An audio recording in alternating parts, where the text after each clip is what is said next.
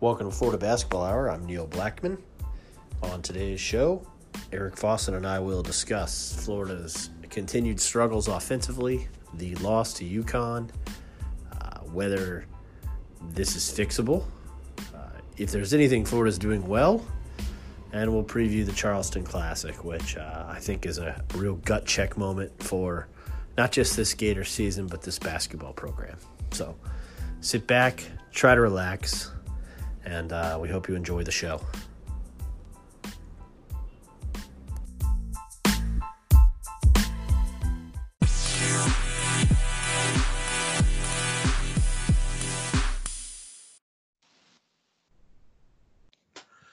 Welcome to Florida Basketball Hour. I am Neil Blackman. I am with Eric Fawcett, GatorCountry.com. Eric, uh, it's been a week or so, and I'd love to say things have gotten better. They haven't. No, no, these have been some tough ones. It's uh, so some tough circumstances here. Uh, doing the podcast after uh, uh, after some tough losses, and then uh, you know looking at the Charleston Classic where they see uh, a St. Joseph's team that just uh, you know really beat uh, beat UConn bad. I mean. Uh, the score doesn't actually look like that bad. It was like nine points, but for most of the game, St. Joseph's was up by uh, was up by like you know near 20, high high teens. So uh, that's a team that really I would say dominated UConn. I watched the game twice actually because I watched it before Florida played. Uh, uh, played uh, UConn, and I'm like, oh man, I better watch the St. Joseph's game again. And uh, uh, they can really, really score. And uh, you know, they really were able to score with ease against UConn, and that's something that Florida was obviously unable to do. So uh, it, it's a bit of a challenging game here. And I think you look at uh, you look at some of the other games that are uh, upcoming here at the uh, you know, whatever their second game is, whether they win or lose, and whether Missouri State wins or uh, loses to Miami. And, you know, as I've said on this podcast, uh, Missouri State will be beating Miami. Uh, but I mean, there's tough games there. And I mean, Towson on the other end uh, of the other side of the bracket, and, and even Buffalo, who I thought would be really down after losing their coach. I mean, they just hammered uh, Harvard. So there's good teams in this event. There's not like the like elite talent where you're like, it, there's like this field doesn't have a ton of like top end talent, but I think you you look at it and it is uh, a, a, lot of really good teams that could uh, knock off the Gators at any single round. So if I mean, if Florida takes an early loss uh, to St. Joseph's, I mean, like it's not out of the equation that they could lose to whoever they play in their next game. And uh, you know, even in their last game, I mean, you match up with anyone on the other side of the bracket, it, it can be tough. So um, yeah, long way of saying uh, things have been uh, rough the last week, and I mean, there, there's a there's potential it could really go south if they don't have a good performance this week. Yeah, that's kind of the view I have is that, you know, Florida, uh, and we're to break down the Charleston Classic extensively towards the end of the podcast. But I mean, this is, it's an interesting opportunity ahead of them just because, you know, there's definitely the chance for quality wins in this field, um, wins that the committee will like. There's also, like, like Eric just alluded to, kind of the chance for unmitigated disaster. Um, where you know if you lose one, you could lose the second one, and by the second and third game, even really with the opener against St. Joseph's, you're talking about games you don't really want as L's on your resume. So, um, yeah, I mean it's. I think it's gut check time for Florida, and part of the reason with that is that they uh, went up to Gampel Pavilion, and really, I guess we could be really harsh about the whole game but uh, like the Florida State game, I was kind of of the mind, especially on rewatch, that this game was lost in the first half. Yeah, I, I actually thought things were uh, definitely more encouraging uh, offensively. I, I, actually thought that the Gators got a lot of good looks in this one. Uh, they missed a lot of open shots, uh, something we can talk about in a bit. But I actually, I actually thought Florida's offense was uh, was was flowing a little bit better, actually a good deal better to be to be honest. And yeah, they obviously even despite uh, some really tough foul calls to Kerry Blackshear, I would refer to them as brutal foul calls. Uh, I thought they were terrible on first watch, second watch, third watch, and, and beyond. And uh-huh. uh, despite that, despite the shots not falling, uh, despite Tre Mann getting uh, Tre Mann just had a really rough game. Whether it was you know a couple turnovers that got him pulled uh, at different occasions, and then obviously the concussion. And I, you know I'm still waiting to hear if he'll be able to uh, what shape he'll be in. But uh, yeah, you know, without him, who's a guy that I think needs to be there at the end of games to uh, uh to create shots. I mean, Florida still had chances to win, but uh, I still think you're probably uh, probably right in alluding to the the first half losing them this one. Yeah, I mean, look, the Gators scored 20 points in the first half, um, barely average. 0.7 points per possession. Uh, it's not what you want. Um, and, you know, somehow only behind by five at the break. But I did think that that the second half offensive flow was a lot better. Um, I thought Florida definitely got into a rhythm. Um, and I thought there were things that Florida left on the floor, lots of points that Florida left on the floor where where it could have been a lot better. And I kind of want to get into we're going to get into this kind of where Florida goes offensively uh, discussion. But I did want to talk about the end of game sequence, I think, a little bit because there are people that were very mad that um, Florida didn't call a timeout to set up the last shot, to which I would argue, yes, they did. They just called it earlier when Connecticut was at the free throw line. Um, and then there were people that were not particularly, uh, you know, pleased about what happened with Keyontae Johnson passing up what appeared to be an open three to tie the game. So, I kind of want to get Eric's thoughts first on, you know, did you have an issue with just playing? Uh, what did you think of the look Nembhard got? And then let's break down that last possession as well. Okay, lots there. Um, I mean, sorry. I, first of all, first of all, when you're talking about how uh, how White did kind of call it like he like Mike White probably called the set, um, though it wasn't like you know immediately before they had the basketball. It was it was probably discussed.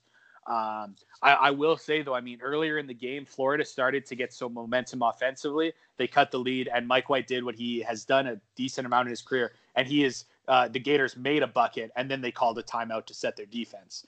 Um, that's something you I would say exclusively see in college basketball. Uh, you know, I'm someone who loves the NBA, watches a ton. I watch a ton of FIBA ball, a ton of your, uh, a ton of the European leagues. Uh, you do not see anyone ever call a timeout uh, to set your defense other than college basketball where coaches right. do it all the time. So because Mike Mike White has done that in the past, he loves to call defense or call timeouts to set his defense.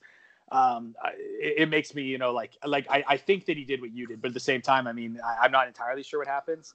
Um, I, I, will say though, as a general rule, and and my, I say like Mike White does this, and so do so many coaches in college basketball.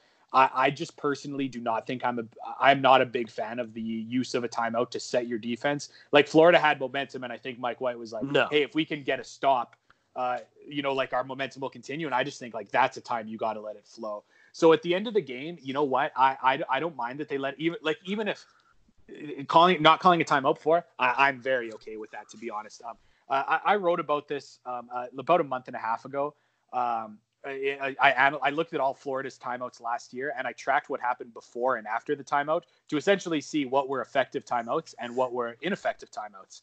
And uh, I came to a conclusion that was actually like quite surprising to me, and that was that um, saving your timeouts for the end of the game are, are they actually have a fairly negligible effect and uh, you should honestly call to like at least in Florida's case, they should be calling a lot more timeouts earlier in the game. So I, a lot of the like data I've looked at, it just points to like calling timeouts at the end of the game. It's really negligible about your offense whether or not it, it works if you call a timeout before. So uh, I'm gonna be okay with that. Um, the other question, did I love the Andrew Nembhard let look? Me, uh, oh, sorry, jump in. Yeah, no, let me let me interject on because I, I think I presented like three things at once without realizing what I had done. No. Um, so I, I think the logic of calling the timeout while Connecticut's at the free throw line is they have one free throw to shoot. So you draw something up off a miss and you draw something up off a make. And so I assume that's what they did without knowing for sure. Um, although I will say that again, ESPN did a nice job and like there were two clipboards there, which presumptively one clipboard might have been miss, one might have been make. Um, the, you know, I think the more the more fair critique of the timeout usage was that they left the timeout in stores, like Eric said. Like I was kind of irritated that like you shouldn't lose by three and leave a timeout in Connecticut. Um, so that that kind of bothered me because I felt like there were times in that game where Florida could have used uh, a timeout, and and they certainly didn't. But let's let's get into the Nembhard look now. Yeah. Uh, so, sorry, I know you just asked me again. I, I am I am going to go give the data. So uh, um, for, from the timeouts, I looked at. So uh, last year, uh, when Florida was like was on a negative run and they called a timeout, and this was anywhere in the game except for the final two minutes. uh, they had a 60% success rate of to- of taking the other team's run. They called a timeout and then they went on a run.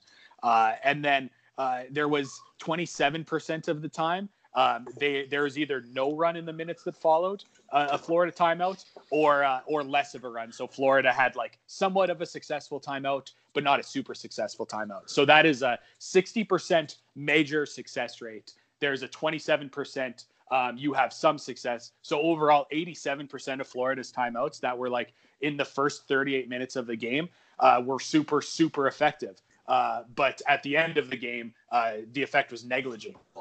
And uh, I also think that uh, uh, so so I really think that Florida should be using their timeouts earlier. And uh, you even saw it in, in, a couple games that Florida's played this year and lost against Florida State and then and then UConn. Uh, when Florida was behind, uh, they would get one or two buckets, and like you know Hurley called a timeout. He just wasn't going to see any of that. And I think that Florida just had so many dry spells early in the first half where they really should have used a timeout.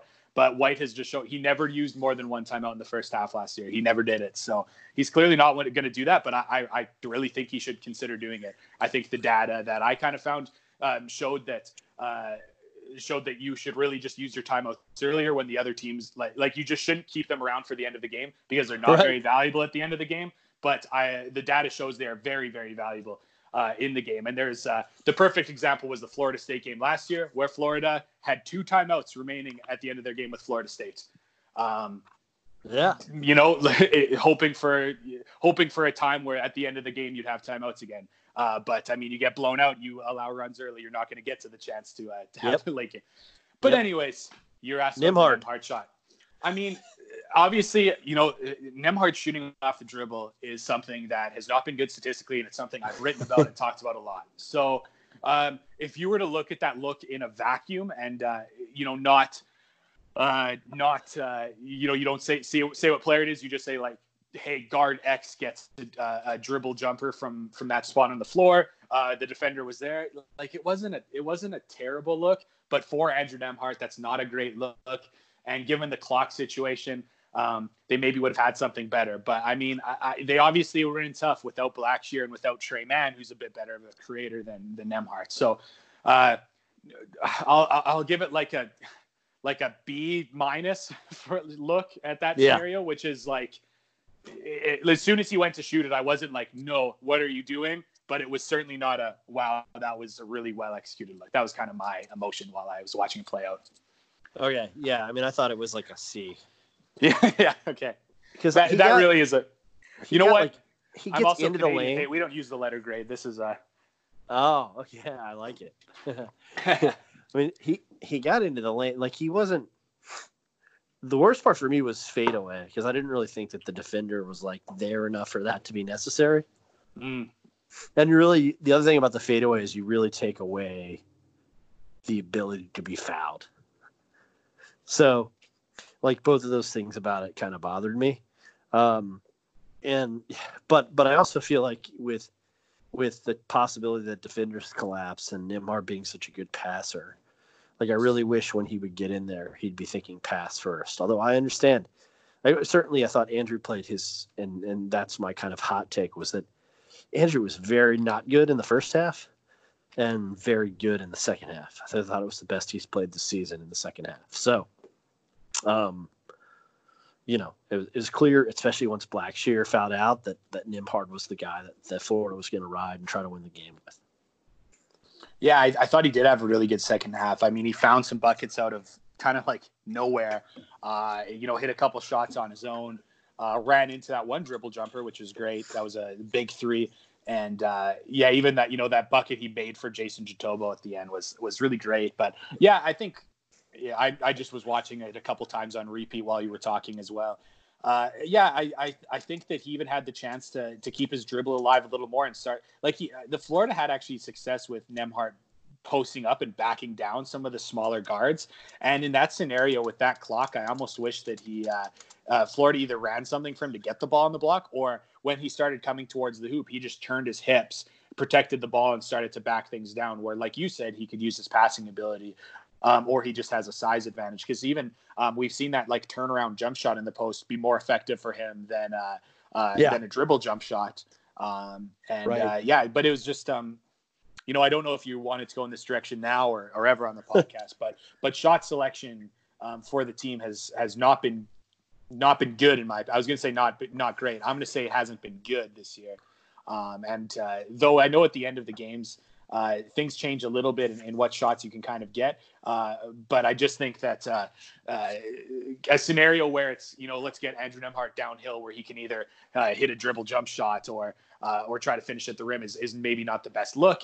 And getting him that ball kind of more stationary inside early in the clock where he was maybe backing down at the smaller Alter Gilbert or, or Christian Vital or, or something. I, I, I, don't know. I, I, think that there maybe could have been a more ideal look. Um, but yeah, I just thought it was another thing where uh, the Gators didn't really get a quality shot, um, and instead settled for a less quality one. The shot selection wasn't great. Yeah, no, I would agree with all that. Um, and you know, yeah, I mean, Florida shot selection so far not good, and in fact, it's not just it's not just the shots they're taking; it's the shots they aren't taking. That's part of shot selection, and I think, you know, that Florida's had some issues this year with guys you know, who who are passing up shots off the catch, and I'm not just talking about the Keyontae Johnson moment, um, and then not shooting, and it's you know it's kind of astonishing. I don't know if it's if it's I think some of it, especially with Noah Locke, Eric, I think is confidence related, but you know, or there's hesitation in shots, which is. Uh, you know, I mean, how many times do you watch? I watch a lot of the NBA, and even in the NBA, like where all they do is play basketball, you know, guys that hesitate or reset their feet, like those shots, you know, they just don't seem to go in. I don't have any numbers on it, but they really yeah. don't seem to. It doesn't seem to be as effective.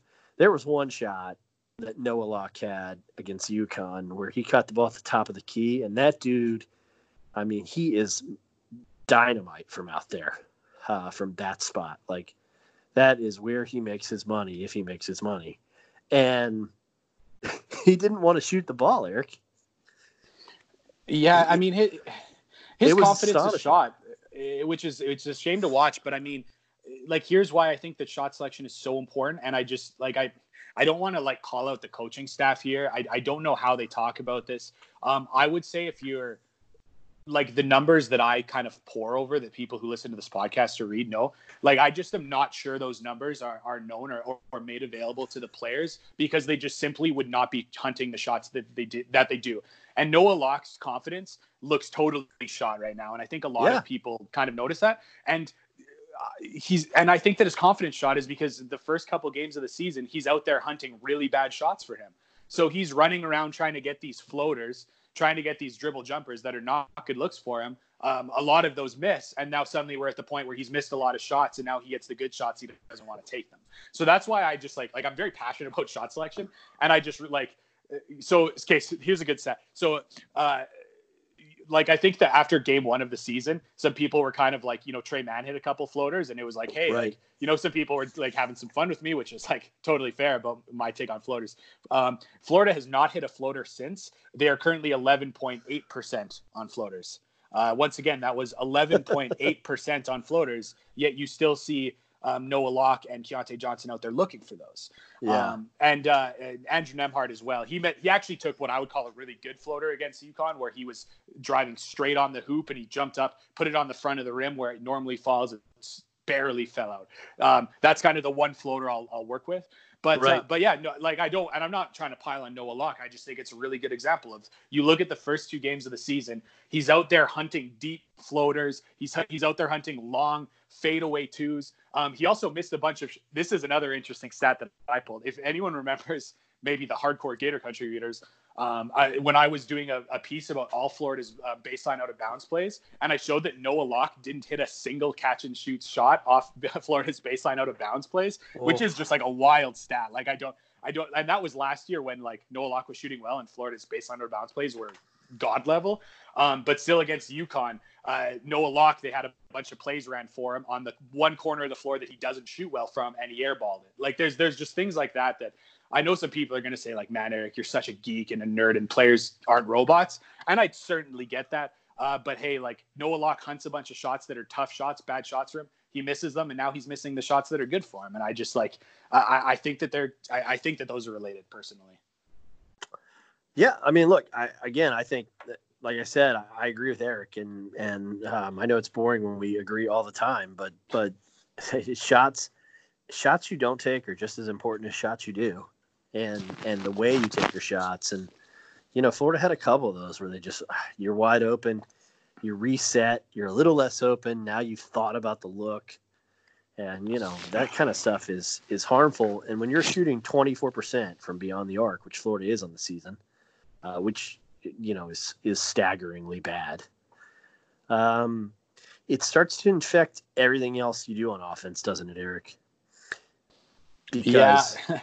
because so if you play the type of offense that Florida plays, and you rely on ball movement, you rely on spacing to create looks for guys on the perimeter. Um, and you hope that by making those shots, defenses will extend and you can really, really then isolate consistently your your all American big, right? And what we saw against Florida State was as soon as it was very evident Florida wasn't making shots, they collapsed into the lane. And so it was very hard for Blackshear to, uh, to you know, somebody somebody DM me, Eric, and said, oh, our entry passes are so bad. And I said, it's because there's not real good angles.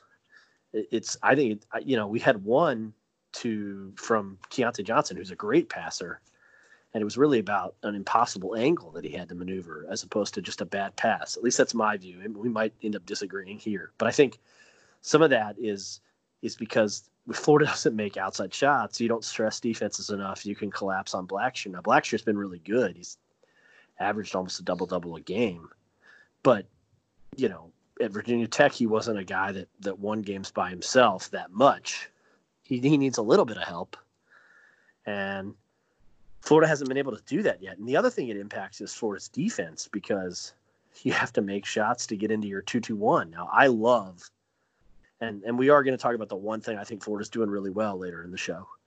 Um, I like some of the things Florida's doing defensively, but it's unfortunate that they can't play that press because they're not making enough shots. Uh, yeah, I mean, especially against a team like UConn that uh, has so many fast guards uh, pretty tough to to keep those guys in, you know out of transition, especially all the time. You, uh, right. You don't make shots. Um, and yeah, and and something that I do think is crazy. I tweeted this out last night. I came across this number. I thought it was fascinating. So uh, so last season uh, is in regards to the catch and shoot jump shots uh, that were either open or unguarded. So last year, 41.3% of Florida's shots, catch and shoot shots, were unguarded.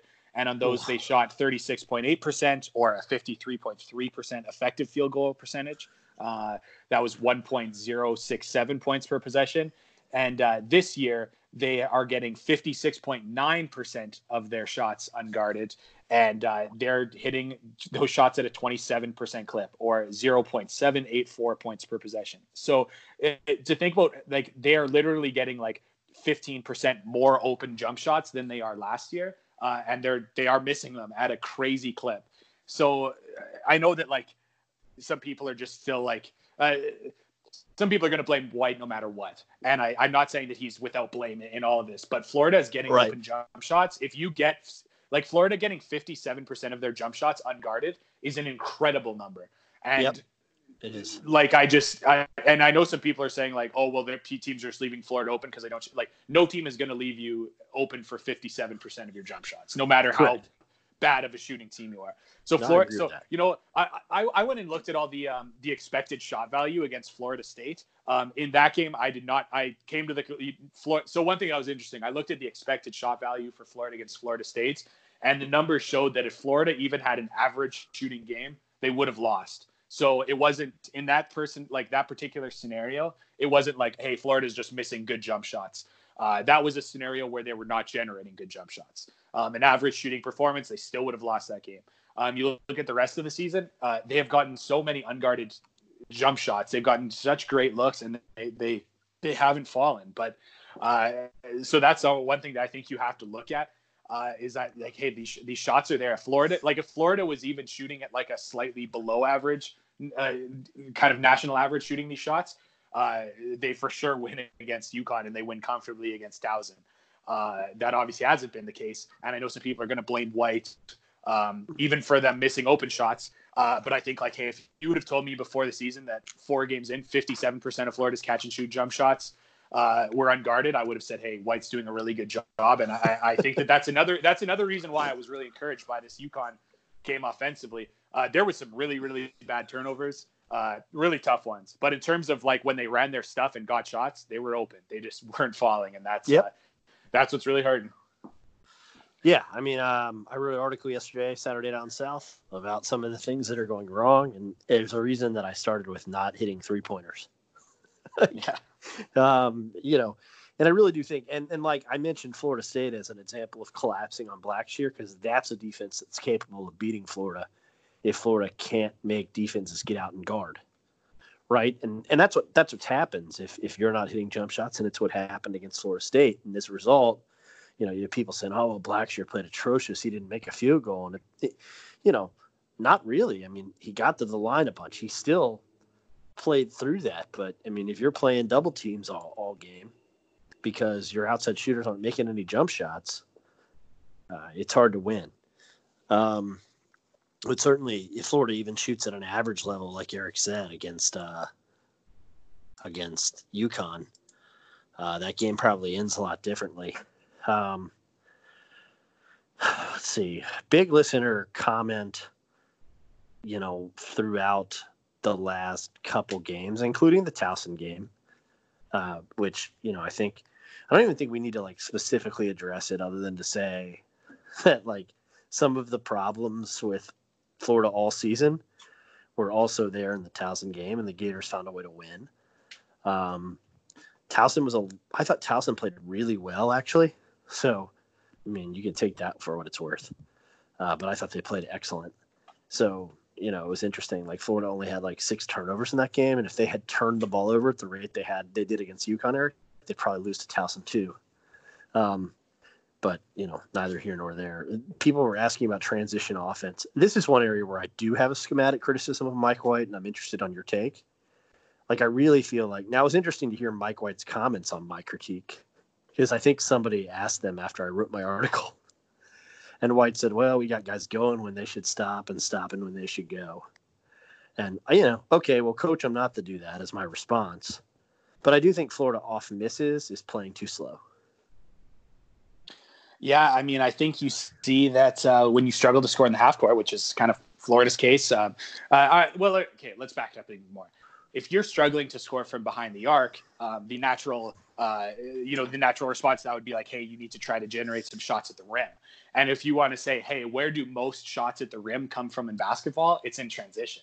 So Uh-huh. if you want to back it up to say, hey, Florida's not shooting three pointers, how can we get shots at the rim? If any coach um, called me and asked for my uh, asked for my insight, I would say, oh, if you want shots at the rim, you've got to play in transition.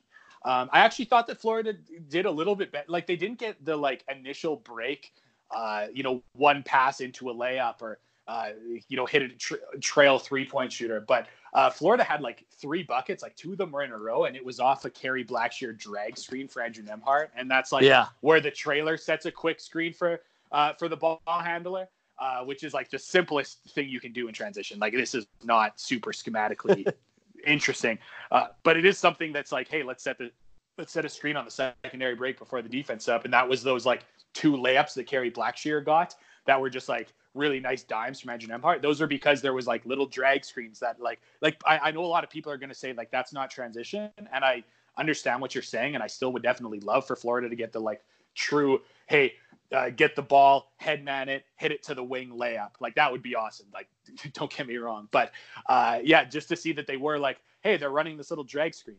Uh, that's that's good. That's something they're doing kind of before the defense can get set. I'd love if they ran some pistol action like you see every night in the, the NBA.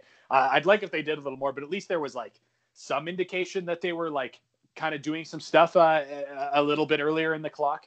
Um, but I think, uh, like you said, Neil, they're still not uh, there. Like there was a couple times too. I mean, there was another time too where uh, there was a, a point to wing pass that Scottie Lewis jumped up and stole with two hands. He just went up and grabbed it, and then he took one dribble and then uh, uh, stopped. ah, that's and one uh, of the, so that's one of the two possessions I was going to isolate to argue with you if I had to. Was, oh yeah, okay, so that one, that one, he's got to go the other way and just attack the rim. He's going to get fouled. He's going to get fouled, or he's going to make a layup. in my view. Uh, it, and and you know I trust him to do that because he's the best athlete on the floor. Um, you know, and I it, look, I'm I shouldn't say he's going to, but I I feel confident Eric saying like nine times out of ten that results in one of two things happening: a layup, maybe he misses the layup, or trip to the free throw line.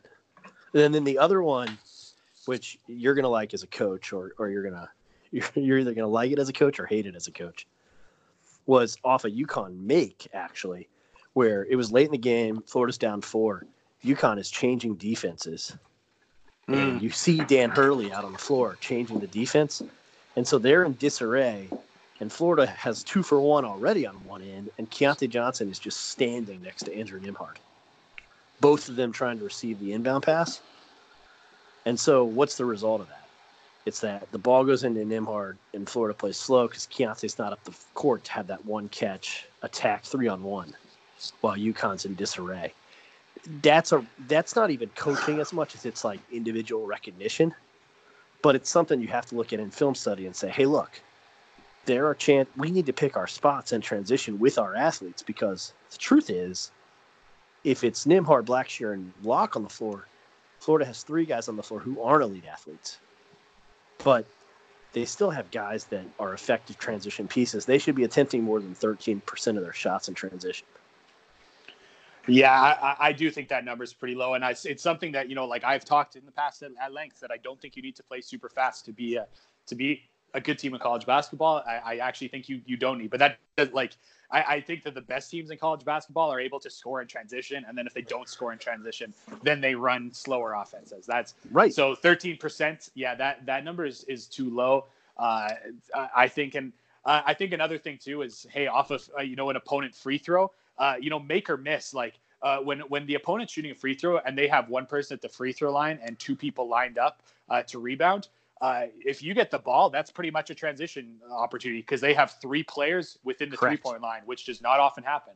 So uh, that's an opportunity to run. And I think that part of it too, and, and again, I'm not at practice, so I, I don't know what's being worked on. So I don't want to uh, say anything completely ignorant or naive. But uh, I, I, think that when it comes to the kind of like what people think of transition often, that is the like, hey, you get a rebound or a steal, um, you start pushing and guys run their lanes, and then uh, you hit the open man for a layup, or hey, nothing's there, you find the trailer for. I think people think about that, and it's not often like structured where like the teams that are best in transition, like Michigan State, like North Carolina, like they run plays in transition. It's not just like, hey, let's run, let's sprint. I think a lot of people are saying that, and that's why like some people are like, oh, Florida just doesn't want it enough because they're not running hard enough in transition, or uh, there's something to that. If you just run really hard in transition and you have three or four or five guys running harder than the other team, you're going to get transition buckets.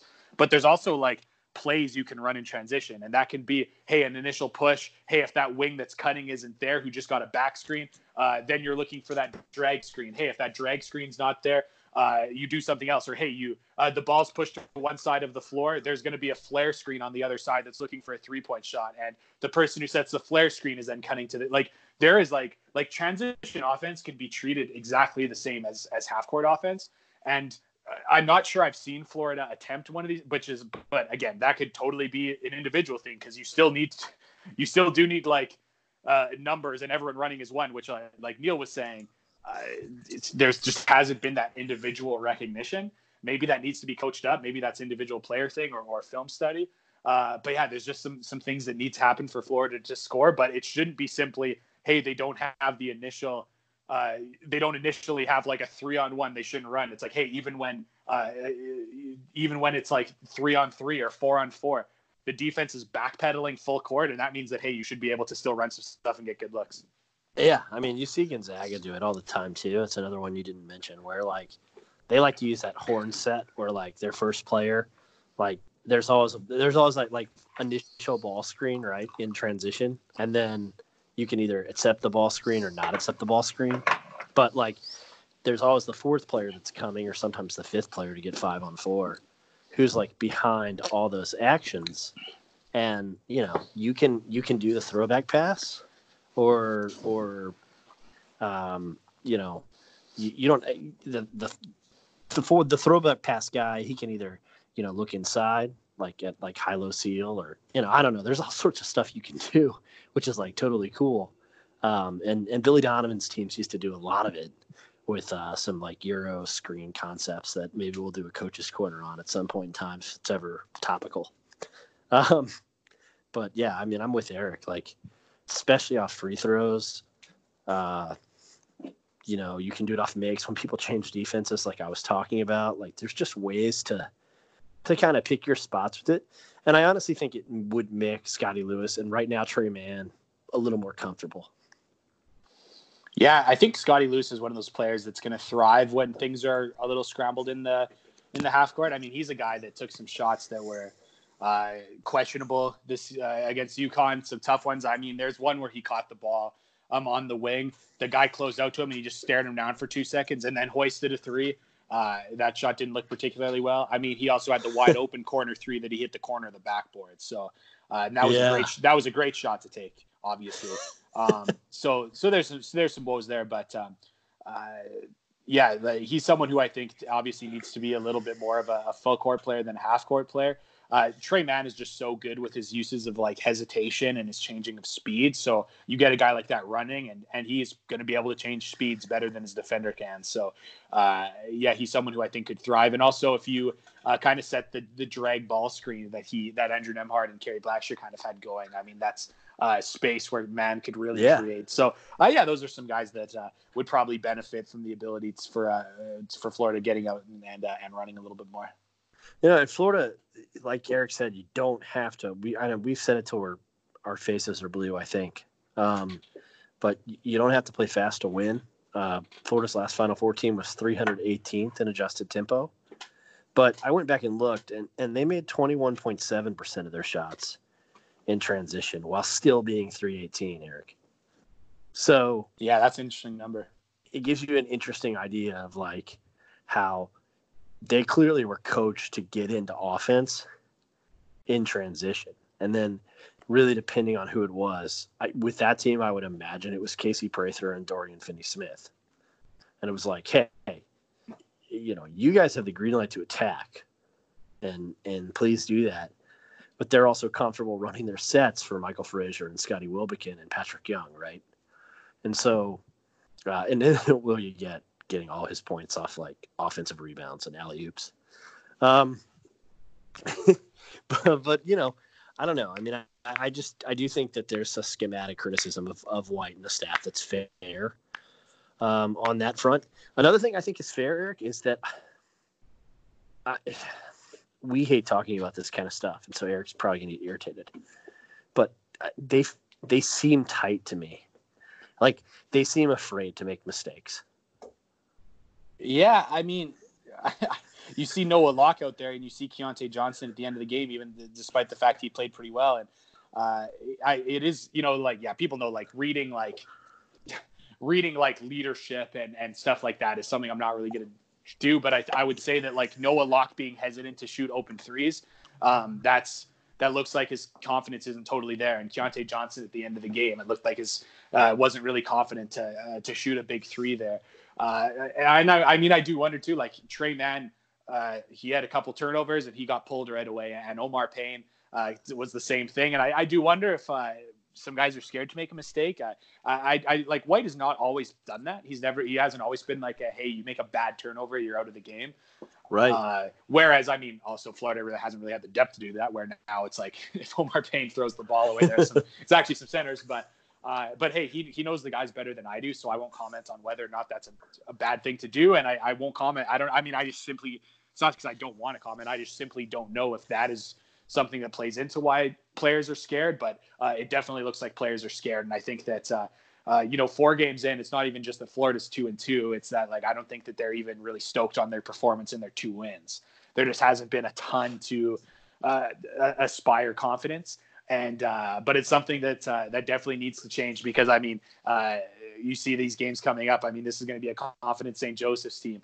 Uh, whoever they play after that, it's going to be a confident team. And if uh, Florida's out there like like even even like Florida's turnovers against UConn, which some of them were like terrible, whether it was like inbounding the ball under their own hoop after UConn make, whether it was against the pressure, uh, there like there was just like some really really bad turnovers that also just looked like scared. Like guys were just like squeezing the basketball really, really hard, and then they went to go make a pass and kind of telegraphed the pass, and it got picked off. And uh, yeah, there's uh, there's some issues there for sure. Well, I'll tell you that that, and you know, this this should help at least you know. And I should have told Eric this before asking him the question, so we can revisit it a little bit. Um, yeah, I did talk to a staff member after the Towson win, who the, the comment they made was they were real irritated with their defense after makes, and he said that he thought that was a sign of a tight team because it's almost like they're relieved when they score, and so then they and then they so then they relaxed on defense. And he said, you know, Towson shot fifty seven percent after Florida makes was the the number they had on a stat sheet after the game.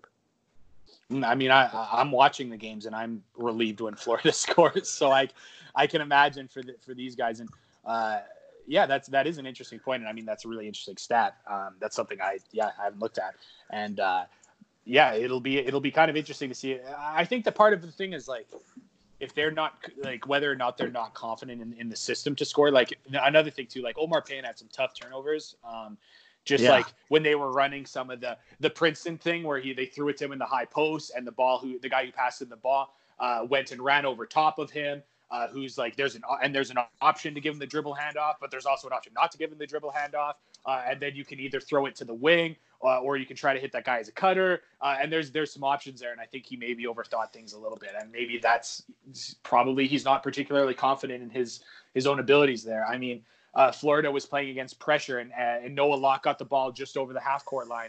And just went to pass the ball and pumped it, pump, pump, pump, and then went to throw it, and it got tipped away right away, and then the ball was going the other way. Like uh, maybe he wasn't particularly confident in whatever Florida was going to do. Now. Like uh, yeah, what role that plays is is pretty interesting. Uh, but yeah, that gives me something else to watch going forward. Is hey, what happens on Florida's defensive possessions after they uh, they score a bucket against uh, St. Joseph's or anyone else? Yeah, I mean, it just seemed like some sort of insight into you know what's a tight basketball team, and and I think that's a challenge for the staff. Is like, you know, because they've said and and we've read articles that they're a tight group in terms of like they like each other. There's good chemistry um, but sometimes the good chemistry off the court can still, you know, that that can I, I think that can have a bigger impact when you're struggling on the court because then everybody feels it. Everybody feels that pressure. It's like, okay, who's the guy that's just going to be kind of the calm metronome um, that that settles every bit down? It, I don't want to sound like the ultimate optimistic homer, but I was a little encouraged by the second half against UConn. I really was. Yeah, I mean, I, I was too. I, like I said, like I, I see the quality of the shots Florida was getting, and uh, they were really good. They the the shots weren't falling at a particularly high rate, though they started pretty hot, but their defense wasn't looking good. But overall, I thought they were getting good looks, and if they get those same good looks all this weekend, and they hit end up hitting them at an average kind of rate, uh, they'll be in good shape. And I thought that even they defended some shots really, really well uh, that went down for UConn. Then, and that's what's going to happen when you play on the road. That the home team on their home rims are usually going to hit a couple tough shots that you uh, you defend well. So uh, I will say I was encouraged. I also. I, I, really think at the end of the game, like yes, obviously, you know, obviously Kerry Blackshear having him in would have been awesome. There's obviously.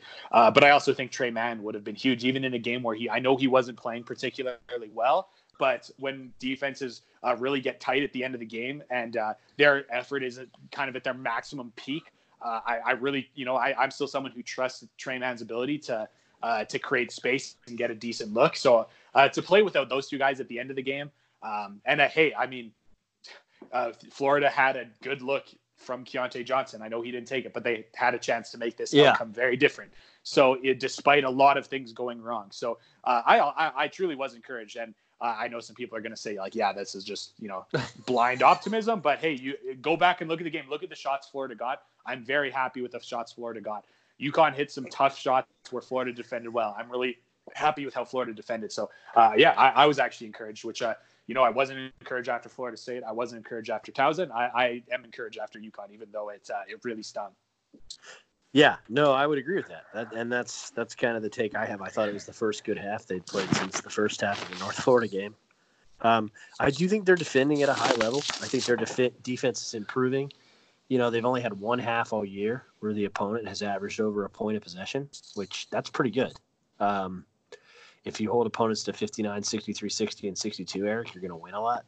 Um, and, you know, UConn under a point of possession, Florida State overall under a point of possession, obviously well over it in the second half, as, as we talked about on the last show. Um, but but I like Scott Lewis, especially. I like Scottie Lewis at the top of that little uh, 13 zone. Yeah, he looks really comfortable there. I think that's good, and I think it's something we even kind of anticipated, just uh, seeing the way he plays and yeah, we uh, talked that his his length up there and his activity. Uh, yeah, it's it's pretty disruptive. I, I Florida got caught a couple times in their um, their transition from the one three one to their, yeah, Tyler to their man defense. really big three in it, by the way, and that was irritating. But yes, Yeah, but I still think generally, um, I, I would still be like every time like White has played it, it's always fallen back into a, uh, uh, you know, it goes one three one to man. I'd be really interested if they also kind of threw in a wrinkle where they stayed one three one the entire possession. I think could be interesting for Ooh. you know for other teams to have to prepare. Where Florida goes one Yes. one and you don't know if they're falling back into man or because I mean already they're playing this one three one and like teams are like only getting set up with like 14 seconds on the shot clock. I mean if that's the same case and they still don't know if Florida's in one three one or uh, or man, I think would be pretty interesting. But uh, I also know that you know the corner three can be vulnerable against the one three one, and that's what coaches don't want to give up. So I, I get it, but uh, yeah, but I, I do think that uh, that was a little bit encouraging. Um, they also even played like a little bit more of a matchup zone, uh, kind of later in the second half. Like uh, it almost started looking like a like a three two, and I was like, oh, what's going on here? And then there was a couple players pass through, and I was like, hey, is, is Florida playing a three two? Uh, but then they really weren't. But just the way that they were uh, making exchanges and and and matching up off the ball, it, it kind of was. I, I think it was different from than their normal man defense, and I think that that would be uh, something else to watch. But uh, I, I think when you're struggling to score and you've still, you know, you've got good defenders like uh, like Scottie Lewis out there, you can play a lot of defenses, and I think that uh, yeah, they could definitely uh, definitely do a bunch of those. So, on to the Charleston Classic. Um, I wrote that I think it's kind of a a gut check um, for Florida. I think I mentioned that at the top of the show.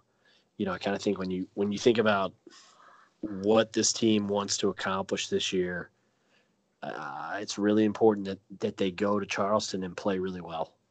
Um, even if they go two and one, if they play well in the process, build confidence and leave there a confident team um, or a more you know because i think right now that they arrive you know really questioning themselves so this st joseph's game to me eric is the most important game they'll play there. Not just because you don't want to lose to st joseph's who i don't think is great but also because like it's one of those things where it, it's like a snowball right? You're from edmonton.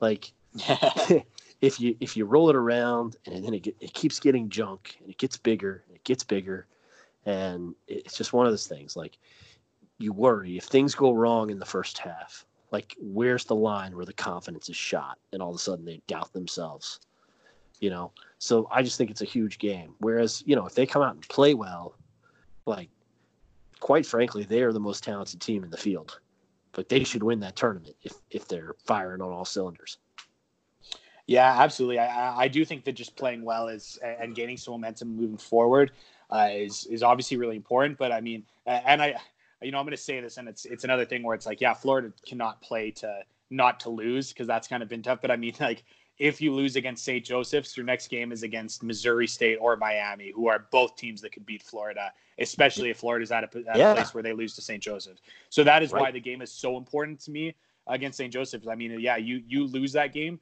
uh, you're facing a tougher opponent than St. Joseph's. So, uh, yeah, that one is just one that they can't drop. But uh, at the same time, I do see this tournament, and I see a lot of uh, like there's there's not any easy games, but there's you know like there's still good resume wins. I mean, you beat Missouri State or Miami, by you're going to have a good that's a good neutral site win. You end up winning the tournament over a Xavier or, or a UConn in a rematch, which would be pretty fun uh, on a neutral site. That's pretty big. And I mean, you do well at that, then you go back and play Marshall. Uh, I mean, that's uh, that's a game you you should hopefully win. And then uh, you've got again some like good but winnable games against Butler and Providence. I mean, your your season can really kind of get onto the right track if you can win this Charleston Classic, which is uh, still something that. Um, yeah, something you'd still expect them to do, even though that even though they're not they're, they're pretty damaged right now. So uh, yeah, there's a there's a there's is a real opportunity for Florida to kind of right the ship. But I know it won't if they win all their games at the Charleston Classic.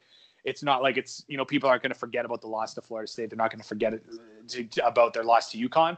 Uh, but it starts to kind of shape things up where the non-conference could still be like largely a success on the whole if they keep uh, keep winning these games that they should handle.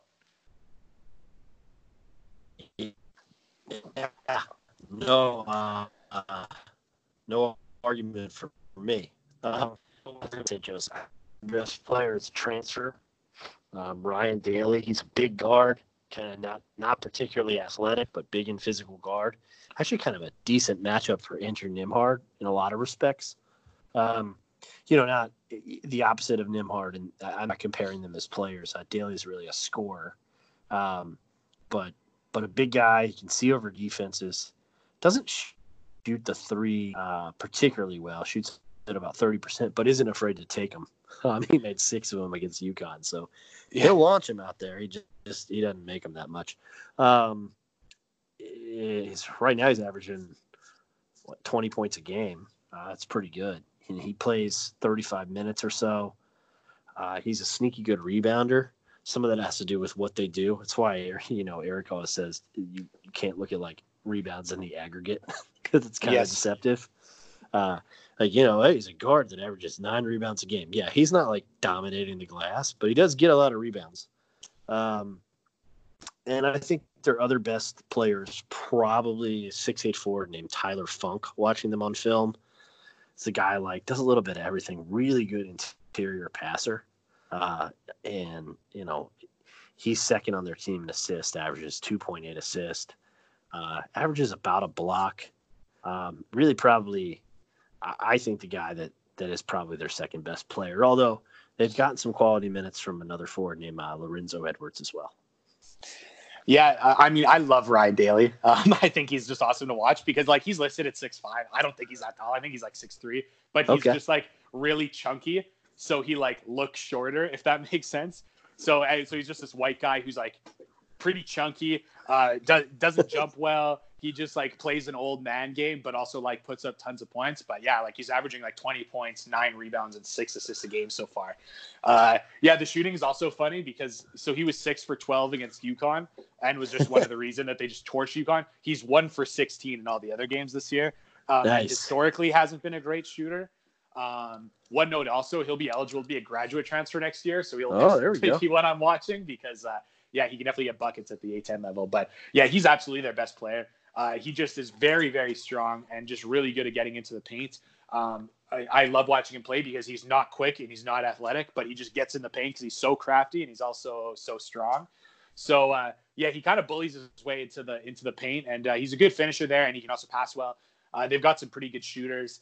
Uh, one thing that is, uh, you know, just makes St. Joseph's pretty vulnerable, and I say this knowing that like it's going to be that much more of a disaster if Florida doesn't score.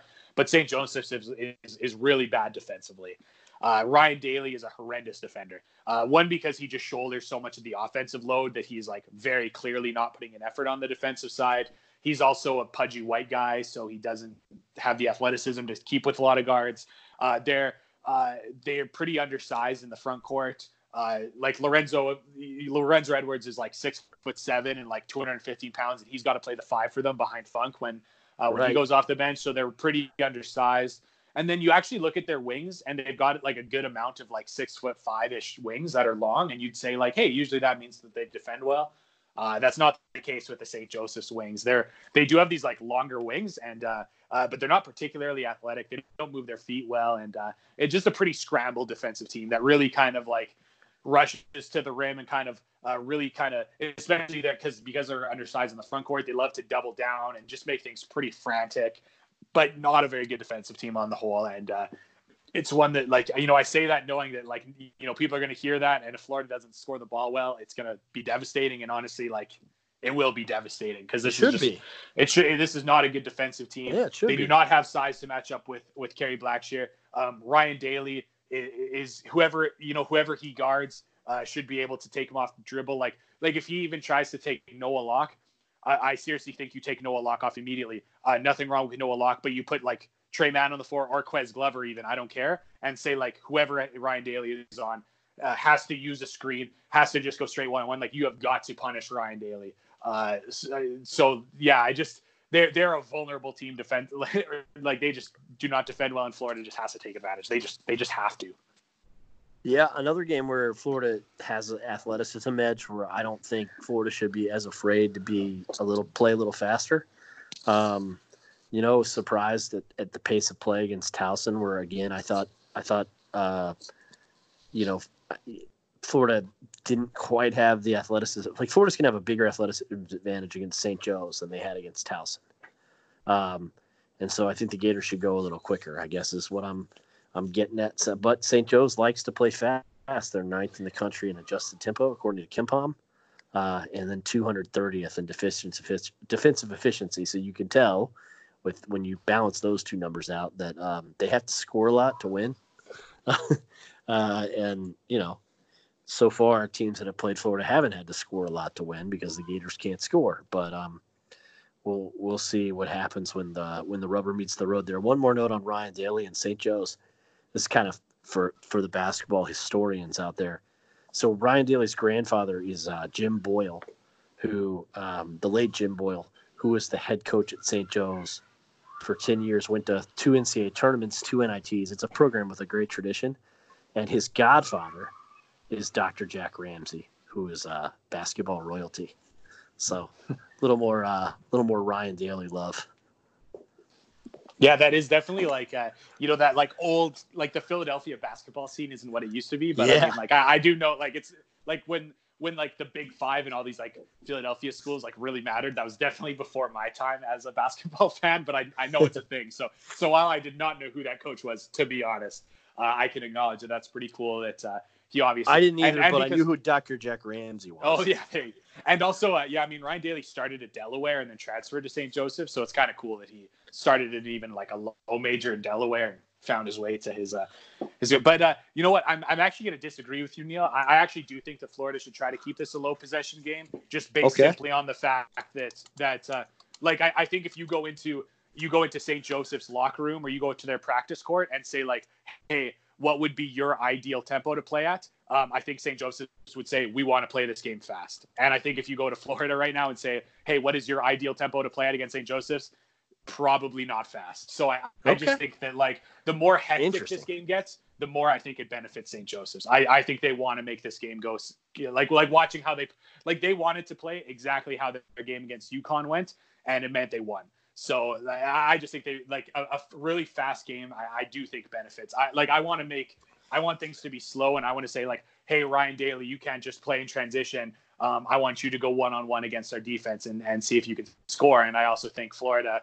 Uh, should be able to say like, hey, let's go a little bit slower. Let's get in the half court and see if Andrew Nembhard can abuse Ryan Daly, or let's say, hey, uh, will t- uh, you know Taylor Funk, who's six foot eight and two thirty. Let's see if uh, let's see if he can match up with Kerry Blackshear. Like let's see how that works out. So uh, I, I, would I, I know a lot of people like the the people's choice is definitely going to be with you, Neil. I think everyone wants to see Florida play fast. Uh, and uh, so, but you know, while I'd love to see Florida get those kind of like early clock transition opportunities, uh, I think they should be kind of content to play this game at a bit of a slower tempo. But uh, I know people are not going to be very happy with that uh, with that comment for me, and I think the the people's choice will be with you, Neil.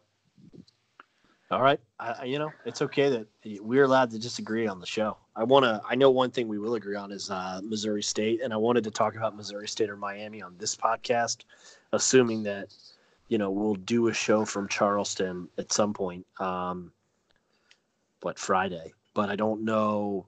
Uh, I don't know if I'll get Eric on to talk about it or not. So let's talk Miami and Missouri State. Missouri State is two and two don't be deceived by the record would be my take that I think Eric will agree with. Uh, they're a lot better than a two and two team, kind of like some people might think about Florida.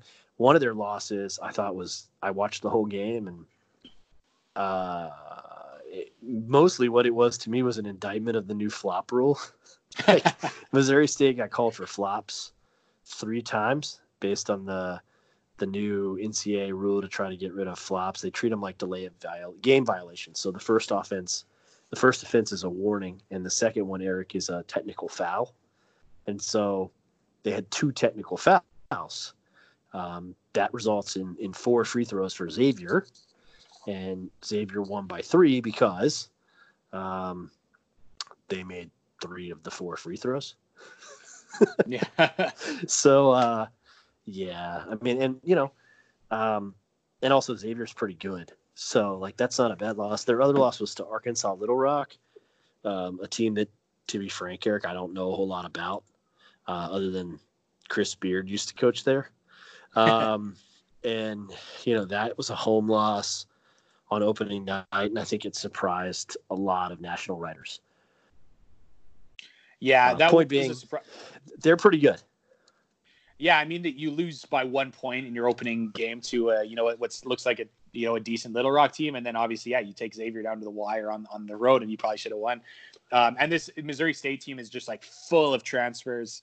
Uh, tons of guys eligible this year that didn't play last year, and then they've got the JUCO transfer like Gaige Prim, who I love. He hasn't really gotten in the game for them yet, um, but they are. I, I do think for them like for a team with that many new players, I mean Florida can sympathize. Uh, game one's going to be a little rough. So for them Yeah. to, to drop that one, it is, it is kind of what it is. So, um, you know, I liked, you know, before the season, I liked Missouri State to win this game. Um, you know what? I actually think that, that uh, uh, Miami has looked, uh, uh, you know, solid. Like they played some mid-major teams so far to start the season, and uh, you know they lost to Louisville, but I think Louisville's really good. Um, Mhm. and, that, and and of course the wacky uh, ACC opening tip-off uh, uh, game. But I, you know. Miami's been a pretty good team. Uh, nothing really uh, against them. Um, you know, like it still seems like uh, still seems like Keith Stone is is a ways from uh, from getting on the floor for them. So unfortunately, won't see him.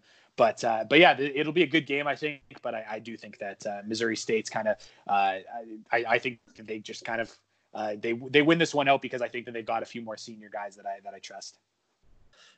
Yeah. Um, so we're gonna we're gonna split. I'm picking Miami to win because I have been impressed with them. Really, they've won comfortably. Uh, the three games they won. Now I think uh, clearly the best team they played was Louisville, but there's no shame in, in losing to Louisville.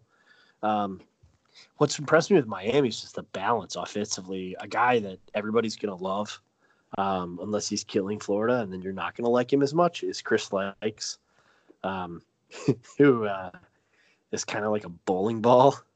It's like this just little jitterbug guard that uh, does a little bit of everything, and and you're kind of like, why is that guy good? He's five foot seven on like a good day.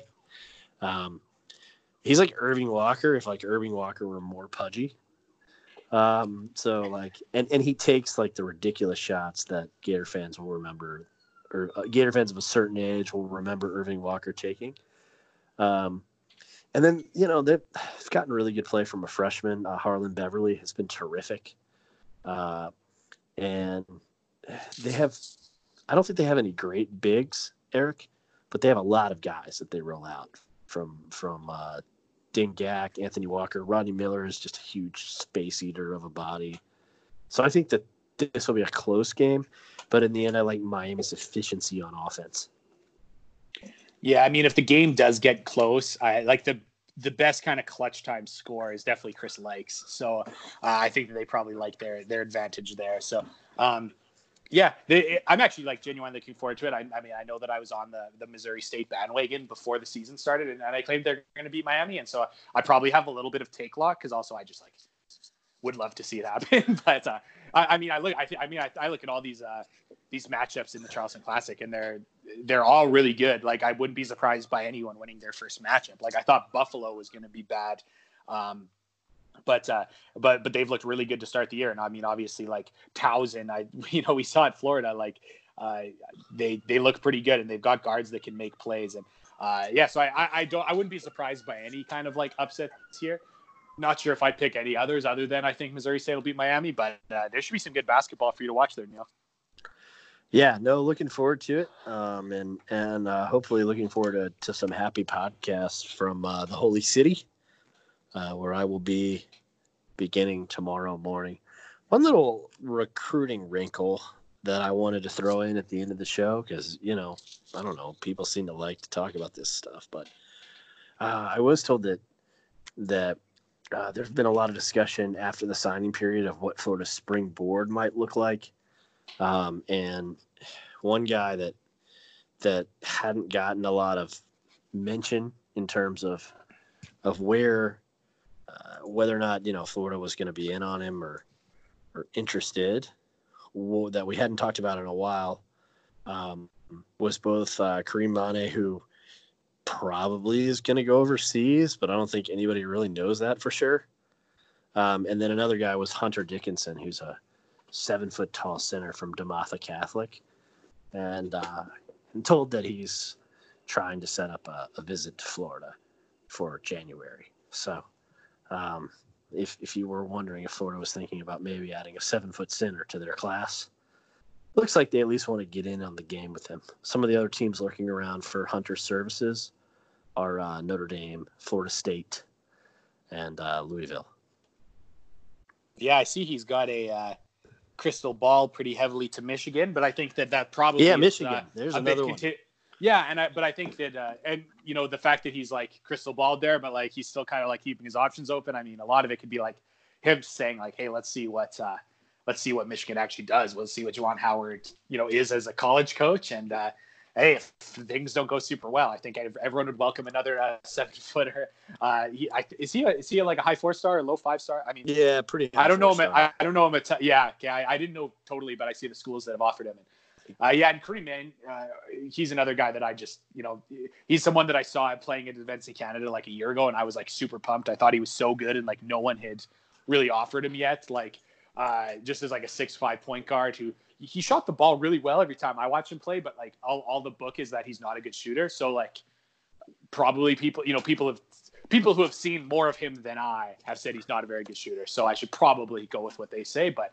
uh, stroke definitely doesn't look broken or anything. But uh, but yeah, he's he's kind of like so he's from uh, he's he's from Quebec, a province in Canada. Their high school system is really weird. Guys graduate like a year earlier than they do. So guys graduate when they're like 17, which makes for the NCAA's rules about players being eligible or not really weird. It also makes the NBA's rules about whether a player is eligible for the draft or not really weird.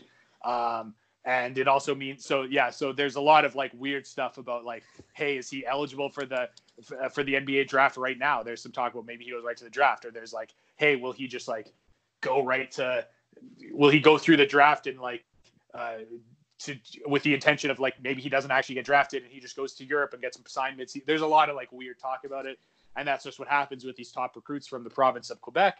And, uh, yeah, but he's a player I would certainly love on Florida's campus. I mean, both of those players, Hunter Dickinson or uh, uh, or Karim Mane, like they're they're just both uh, both very different players. One's a you know massive big man, and one of them is a uh, kind of an electric, athletic, six foot five point guard. But uh, they're definitely ones to watch because yeah, they're they're elite talents, and if you can get those guys in the spring, that's pretty that's pretty good.